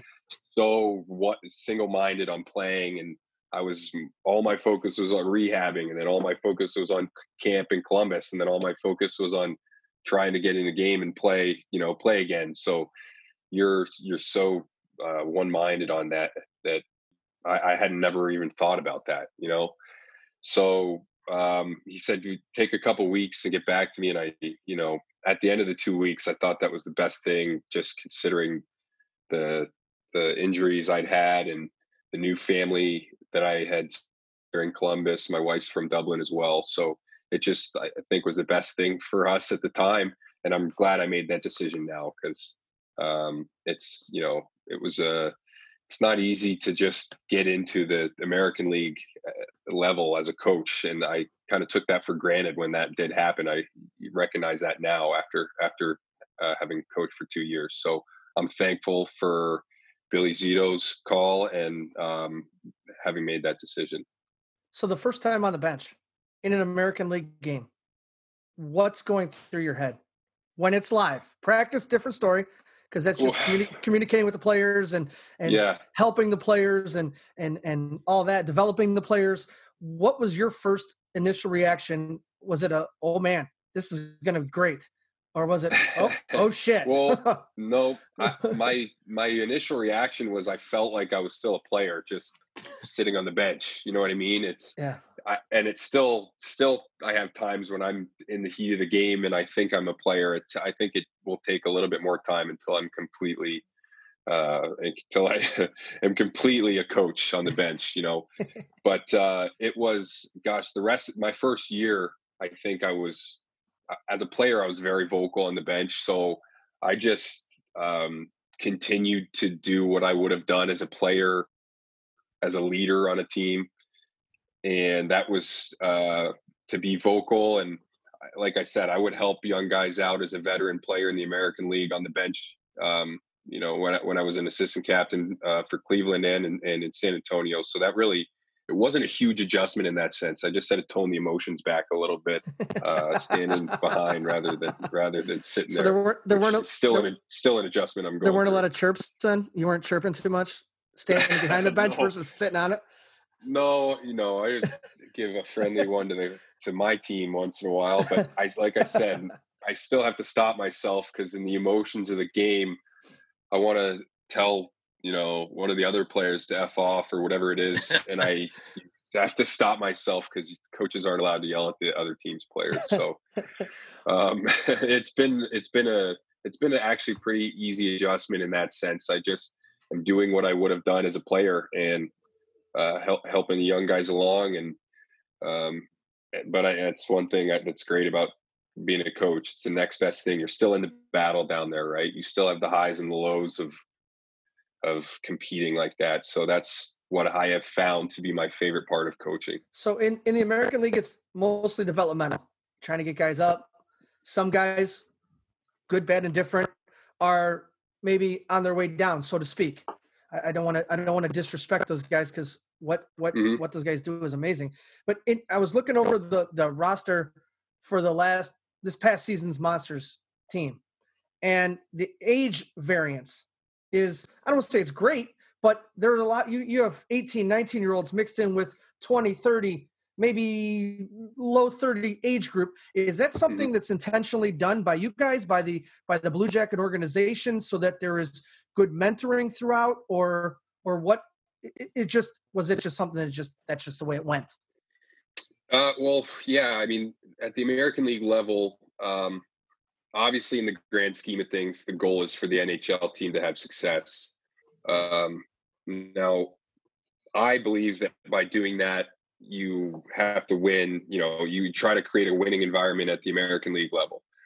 So, you know, the, the general managers and the whole front office, obviously, they do uh, a great job at bringing the prospects to the uh, getting drafting them and signing them and usually 95% of the time they, they come to the american league to start so we want those young prospects to be in a winning environment um, and while they're learning and taking that step from junior or college uh, to the nhl that ahl step uh, like we want them to win because you develop quicker that way and you have more fun. So to do that, you have to bring veteran players along who have either been good players in the American League or have had their time in the NHL. They're just a little bit older, whether that's uh, for whatever reason they have a lack of opportunity now. It's a young, it's the league's getting younger and younger. Whatever the reason is, there's guys who have played several hundred games in the NHL in some cases that just haven't been able to find a spot anymore. But they're very, very, very valuable uh, for NHL organization because they are down there in the American League helping those young prospects learn what it is to be a pro hockey player and help the teams win, which, like I said, uh, speeds up the development for those young players. You, right if we don't win that Calder Cup championship in 2016, Josh Anderson and Oliver Bjorkstrand and Joonas Korpisalo and Lukas Sedlak, they they don't make that jump the next year. Like the winning team like that and a long playoff run speeds up the process of development for young players by you know year or, or you know so obviously that that's our our ultimate goal. As a coach i'm i'm trying to win. Um, i don't decide who gets who gets uh, brought up and sent down. I'm just trying to win with the guys that we have there and create that winning culture. Um, like i said so guys can have fun and develop quicker. You know, you talk about the winning or the winning culture in an organization, and and obviously you guys have done a heck of a job. Uh, you know, obviously your playing time. Now you played in one of the biggest games that the Monsters played in uh, when you guys uh, won the Calder Cup. You know that puck goes in by Bjorkstrand with two seconds to go, right?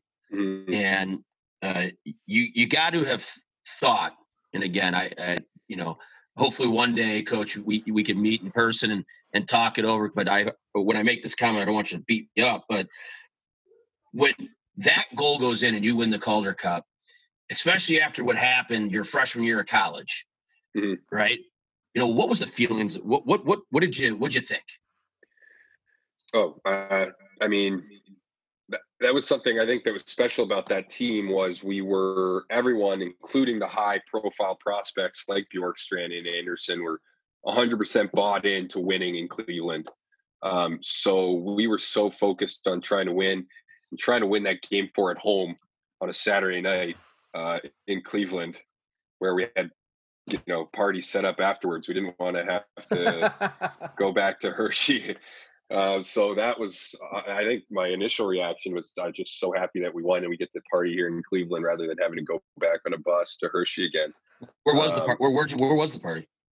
Uh, we had a little thing up in the suite of the Q, and then we went, which all the families and friends. We had an open bar up there, and then we went to the Barley House, which they, we went to the back room at the Barley oh, House. Oh, yeah, oh, of course, it stayed of course. Open, yeah, uh-huh. yeah. I think it stayed open a little later than they um, they probably should have, but it was yeah. So that was that was awesome, and again, I mean, that was my first reaction. I was just so happy to get to celebrate with the guys. Uh, later on, it was you know reflecting a little bit later, it was. Uh, it was just you just realize what a special group that was and then everything starts to flip over. It's already mid-june so i was a free agent july 1st and it's a pretty quick turnaround after that and you're getting ready for the next season. It is a short short summer for teams that uh, make it to the stanley cup final or obviously calder cup final. It's on the same schedule. So and that gave me an enormous amount of respect for players that you know the penguins who who had repeated back in you know 16 17 um or 15 16 whatever it was it's yeah that's a quick quick turnaround for yeah you, you know you you season of the summer. you guys are on a short list and that's why i think it's so it's so great especially here in cleveland and you growing up right right down 71 in, in the columbus area. You know before we before we had you know the monsters win i mean we only had the the force win a championship stipe win a championship the Cavs, and then you guys that's it you yeah, know, yeah. so the life you brought to the city was that with that run was amazing. So yeah, well, we like to take credit for breaking that curse. I think when yeah. we won, the Cavs were down three one, so it was a it was a really special time in Cleveland, and we got to we obviously stuck around for a week or so afterwards and got to see the Cavs get back into that series, which made it even better. And then uh, the Cavs actually invited us onto their into their parade uh, when they had one in Cleveland. So we got to, at that point, everybody had kind of gone home, but they said anybody who's able to come back, please do. Uh, we'll pay for your flights, we'll reimburse your gas, and we'll get you a hotel room downtown, and you guys can get be in the parade for the Cavs. So did you do honestly it? looking Oh yeah, I was two well, hours away. I had well, no excuse. Well, you got to talk about. There's a freaking million people. I know. There. What the what, hell was that like? What was that like? It was insane. That was insane. We actually the night before. We so I think what was the parade on a Wednesday? I think or Tuesday, whatever it yeah. was. The night before, most of us had gotten back into town and checked into our hotel downtown, and we went. Uh, obviously, we'd known some of the bartenders and bouncers at, at bars around the town, and they'd um, told us that the Cavs were having a party at Barley House again that night. I think it was a Tuesday night, and so they had that whole back room, you know, um, roped off with a bunch of bouncers. But they said, "Come, we'll, you know, we'll have some of the the booths out there by the DJ for you guys for the monsters." So honestly, looking back at everything that happened that year, which was probably my favorite year hockey. I think that was the best night. was that night that it was long after the season was over, a week after the season was over, but we got to uh, kind of party party with the Cavs and celebrate with them, ride their coattails a little bit uh, in that celebration, and then the next day, obviously the uh, parade was so cool. Just going through downtown almost seems fake when I look back at pictures and videos on my phone. You know. That's it, it, it does. I was actually I was in St. Louis at the time uh, of the parade, and I remember turning the TV on. And I think Dan, Danny, you went down, didn't you go down to the, the parade, Dan? Yeah, we were down there. Um, we started off on like right outside the nine, and then somehow ended up in the upstairs of the Heinen's down there, which was thank God, because I mean there was no, you weren't moving, you weren't going to see anything if you were down at ground level. There were so many people. Right, and and so I, I turn a TV. I, try, I sorry, I, try, I turn on a TV, and I see the mass of people down there. And I'll never forget telling my in-laws, I'm like, "Well, this is how we do it in Cleveland because we never get to do it." Yeah. yeah. Yeah. I know it was yeah it was crazy and I I mean when I watch parades I I thought like you know the players get on a parade get on their float and there's just unlimited alcohol there for them which I'm sure there was for the Cavs but we got on our float and obviously I think they'd forgotten about the monsters for alcohol so I think some inter we were like we're not like we're not going through this thing without any beer or something. So some intern some some intern for the team like ran into one of the team offices and got it was a I remember it was a war it was a bottle of rum tea it was room temperature. So we're like trying to drink on the on the float it was like Oh. mixing Gatorade room temperature Gatorade and room temperature rum on this thing um, so I, that was also a memory that sticks out but we we made it work I, I, I do remember my brother was working at Barley when you guys went in and he I don't know, maybe it's like eleven thirty at night or something like that. Later in that, he sends me this picture of himself drinking out of the Calder cup. And then the Okay, Cavs have their party, and I just get this text message. He goes, I gotta get out of this bar business if Cleveland keeps winning stuff because the monsters are down here, the Cavs are down here. I'm not getting out of here till about seven seven in the morning. This is awesome.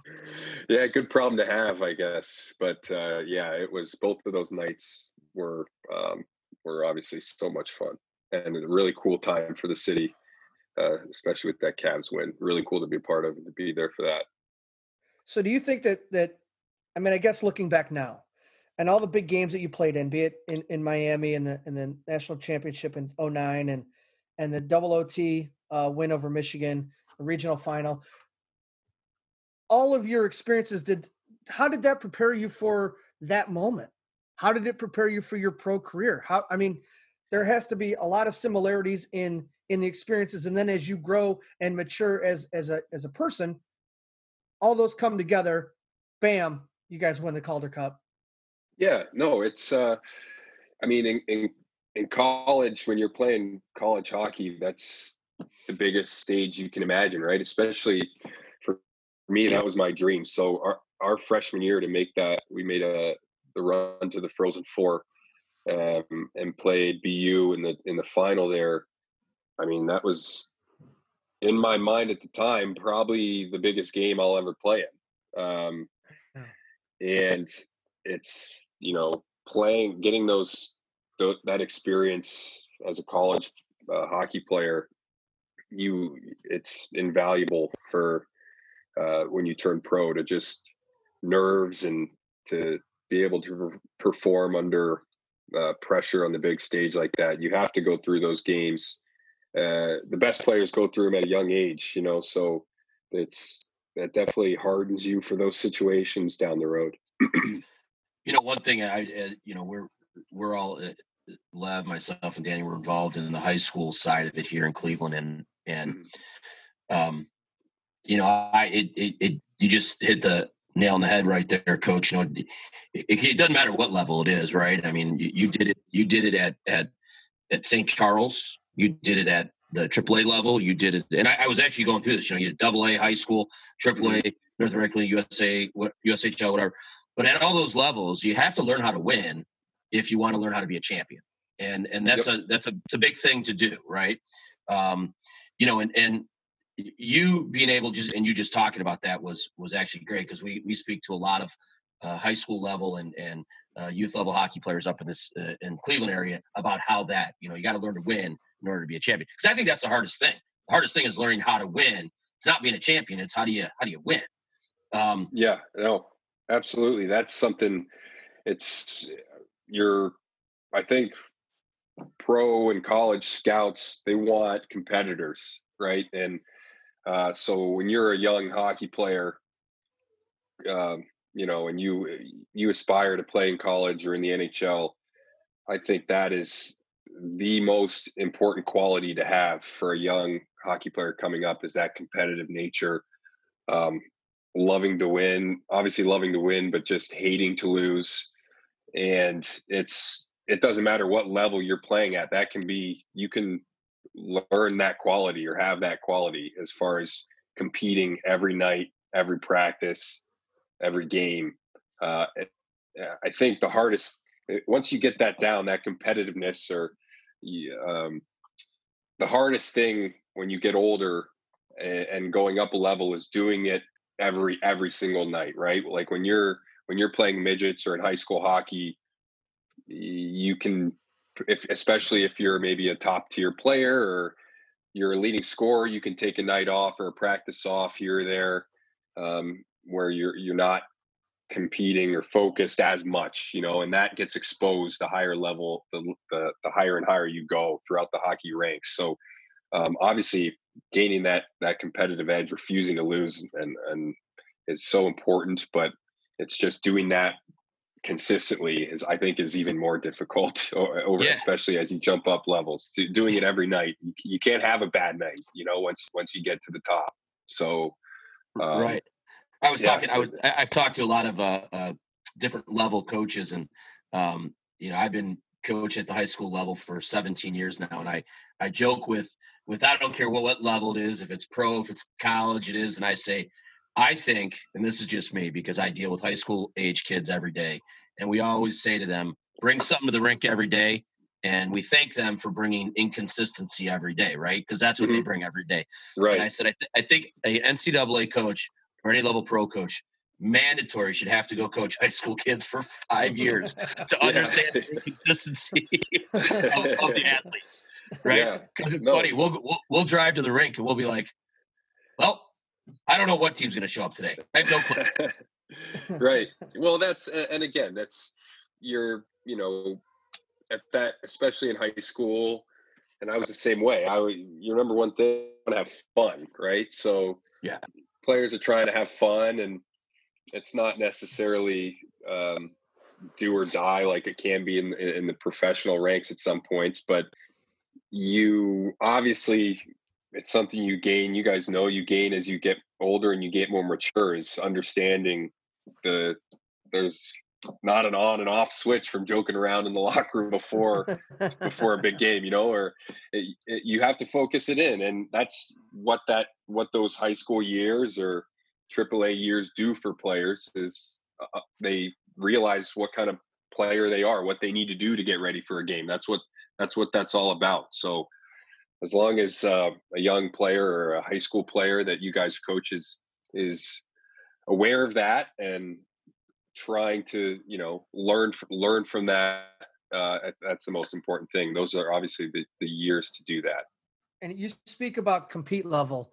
And your time at miami you had a lot of excellent guys that love to compete from the ohio area and mm-hmm. all throughout your your career moving on up through the pro ranks and you played with guys from ohio. Do you see ohio gaining steam in in the hockey world? Ohio hockey players gaining steam improving? Big, yeah oh absolutely absolutely i do and uh, i mean i haven't i haven't worked closely with the youth hockey um, or been involved in it much since i was a player obviously i've, I've just coached the last two years in the american league but just the players um, coming like coming out of out of the state in general. It's just it's just night and day from when I was when I was uh, like I said the first kid from Columbus anyway to play uh, um, college hockey up in Cleveland. I know there's it's been uh, there's a little bit more of a rich history of players there. And having lived in Columbus, that's kind of I, I, I guess I can speak yeah. more to that where I don't uh, you guys probably know a little bit more. I guess Cleveland hockey's obviously getting better over the years, but when I was young, I always thought it was really good. You know, being from Columbus, and they'd always it was really really hard for us to beat the Barons. Or when I was in when I played at St. Charles, we were not going to beat the the top Cleveland teams. You know, so um, but Columbus it just from where it started, from when when I was there to now, there's players committing to D1 college uh, every year, and obviously those guys I named earlier who played at Miami after me. But there's more that have made the jump to the NHL. Connor Murphy and uh, Kole Sherwood, who plays for us in the Monsters, but has had some time up with the Blue Jackets, and uh, it's it's really great to see that. What do you attribute that growth to? Do you attribute that to the to the guys, maybe the pros that stayed uh, stayed in Columbus? Do you attribute what do you attribute the growth because it has grown in in the last yeah. five years? I mean, from when you played, and even in the last mm-hmm. five years, it's it's it's grown exponentially. What do you attribute the growth in Columbus, the growth in Ohio to?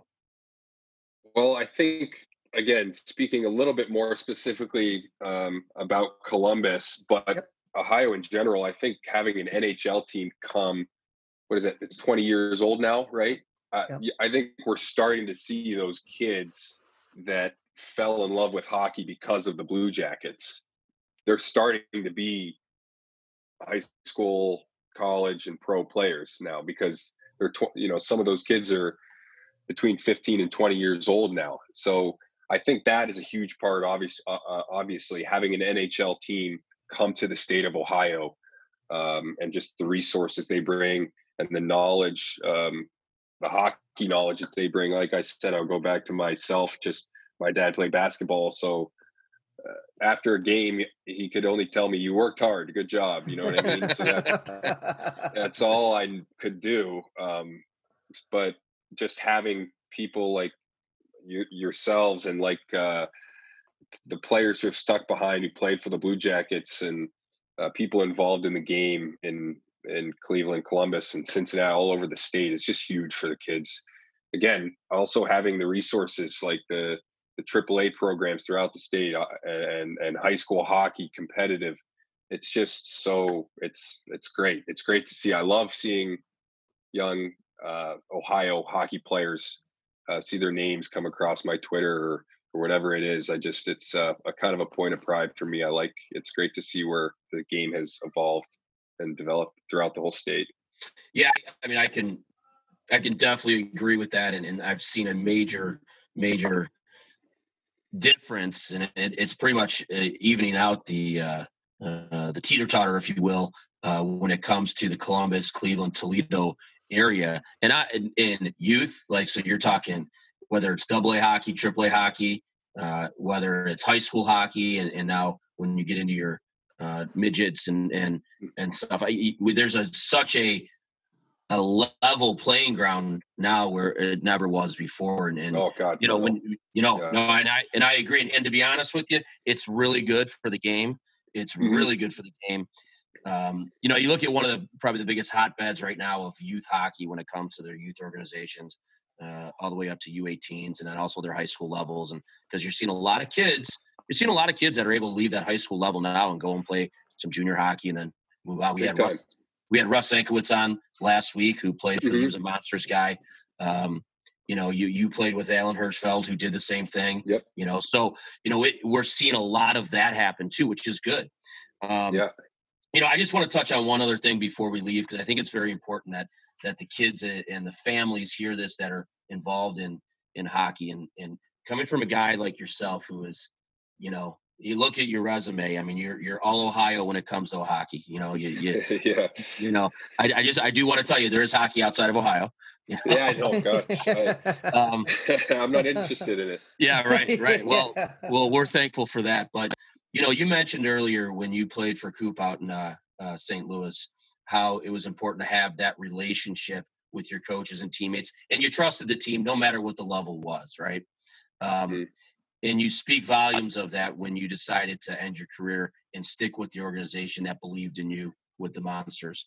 Um, so i just wanted to kind of not wrap this interview up on that but i just think that is a huge point uh, for our young kids and our young families out there because there are a lot of families out there trent as you know who uh, whose dad played football or hockey or mom did not or i'm sorry football or basketball who did not play hockey um, mm-hmm. so that we can get the word out there that you know trust the people in in the spots you know well absolutely and and you know you you you trust your coaches like you said and I was worried about trying to play against the best competition, you know, or for whatever reason that was like a stigma. You got to play against the best competition, which is in the USHL over the NAHL, or which is in um, whatever league or state over where, where you are. But if you if you're you can develop that competitiveness like we talked about, and you're working on your game, like the coaches that you have, if you have a good relationship, want you to go and to go on just as badly as you do. You know what I mean? They're there to help you do that, which you don't realize that at the time, right? Like it looks, it's great for you guys if you've got players going on to play D1 college and in the pro ranks. Like that's your ultimate goal, along with winning as well. So the play, uh, you know, especially now that's available for players for hockey players in Ohio is coaches and levels like that that can that can help them develop develop along, and they can live at home playing high high levels of hockey um, while doing that. So that's like you said, it's really important, and it's something you don't realize as much until you are a coach. That there's they they want it just as bad for you as you do almost, you know, and they're going to do everything they can to help. If if uh, if it's really in a uh, in a player's best interest to go somewhere else and play, the coach will push you right along and help help you do that you know so um yeah 100%. like you said that's a that's that's that's really important for young players uh, to understand and young families to understand because a lot of times it comes from the parents more so than the kids absolutely absolutely well coach we uh we thank you for joining us today we know uh, you've got the the little one running around the house so i'm sure you got to get back to work there um, no, it's um, it's this is a nice breather. You can we can talk for another hour. uh, we appreciate you joining us. Uh, good luck uh, when the season gets back going, uh, and um, you know, don't be a stranger. Come back and join us. Um, and again, we appreciate everything uh, today. It was a great interview. Uh, we're glad that everyone here in Cleveland, Ohio, to Ohio Hockey Digest, is able to you know, listen to a guy from Ohio and learn his story. So it was great, man. Appreciate it. Yeah, thank you guys so much for having me, and thank you uh, for doing your guys' part to continue growing the game here in Ohio. You guys are uh, doing a great job and and working hard. So it's awesome to see. All right, thanks, Coach. All right, guys. Pleasure, pleasure to meet you all, and good luck. Another week in the books. What a great two interviews with Shauna Conway from the Gilmour Prep women's team and Trent Vogelhuber from the Cleveland Monsters. We want to thank both of them for joining us this week. Uh, had a really, really enjoyable time talking to both those guests today. You know, we started with Shauna. What a great thing she's doing with the uh, Gilmour Prep, and not only Gilmour Prep, but just the the growth of women's hockey uh, in our state. You know, one of the things that both guests spoke about was the compete level and and and and the work ethic that goes into playing at a higher level and, and accomplishing goals you may set for yourself. And Shauna's been all over the world. I mean, she's driven and she's got such a purpose and a passion for the game. And, and we're so fortunate to have her to ourselves here in Cleveland and, or to have her here in Cleveland, not to ourselves, obviously she, she branches out, but what a great resource. What a great, what a great voice. What a, just what a great person to have in the game of hockey, which adds to the greatness of our game. And and moving on to Trent and an Ohio guy and his his his exuberance for for his playing days and and how he came up and and the experiences he had and building good relationships and now transitioning that to being a coach for the monsters in the american league is i mean today was a great show today was a lot of fun to listen to and it was a lot of fun to be a part of for sure yeah, it was it was nice talking to Trent as well. His his path uh, from playing double A hockey to high school hockey at St. Charles and Columbus, then to the brand new organization of the Triple A Blue Jackets, leaving uh, Ohio, heading out to St. Louis, playing the North American League, then going and playing in the USHL, then Division One. I. I mean, this guy touched every level of the ladder, and you know it's proven that you can do it from climbing that ladder. You don't have to skip rings or rungs on that ladder to to get there. Uh, so that was a great conversation. We look forward to him and and and his coaching of the Monsters. What he has to uh, when with the Monsters get back. You know, the Monsters are an awesome organization here in Cleveland and and also in Ohio with with their affiliation with the Blue Jackets. Again, we'd like to thank our sponsor for this episode. We'd like to thank the Ohio Hockey Project for sponsoring today's show. Don't forget to go to www.ohiohockeyproject.com and check out Ohio Hockey Project's Ohio Hockey Project at Home program, a daily virtual one hour session via Zoom, proving that despite the challenges of the stay at home order, athletes can still get in a very functional training to keep their skills sharp. You can find the on air podcast at www.ohiohockeydigest.com with full episodes archived as well as lists of future guests. You can also subscribe to On Air on Spotify and Apple Podcasts. Make sure to check us out next week when our guests will be from the Toledo Walleye, East Coast Hockey League head coach Dan Watson. Also, former NHLer and current director of Neutral Zone NHL and Neutral Zone Ice Scouting Service, Ian Moran, gets on air. Continue to grow the game the best we can. This is On Air, the Ohio Hockey Digest podcast. Mr. Worldwide to infinity. you know the roof on fire. We go boogie, oogie, oogie, jiggle, wiggle, and dance like the roof on fire. We go drink drinks and take shots until we fall out like the roof on fire. Now, baby, get my booty naked, take off all your clothes and light the roof on fire. Tell her, tell her, baby, baby, baby, baby, baby, baby, baby, baby, baby, baby, I'm on fire. I tell her, baby, baby, baby, baby, baby, baby, baby, baby, baby, I'm a fireball.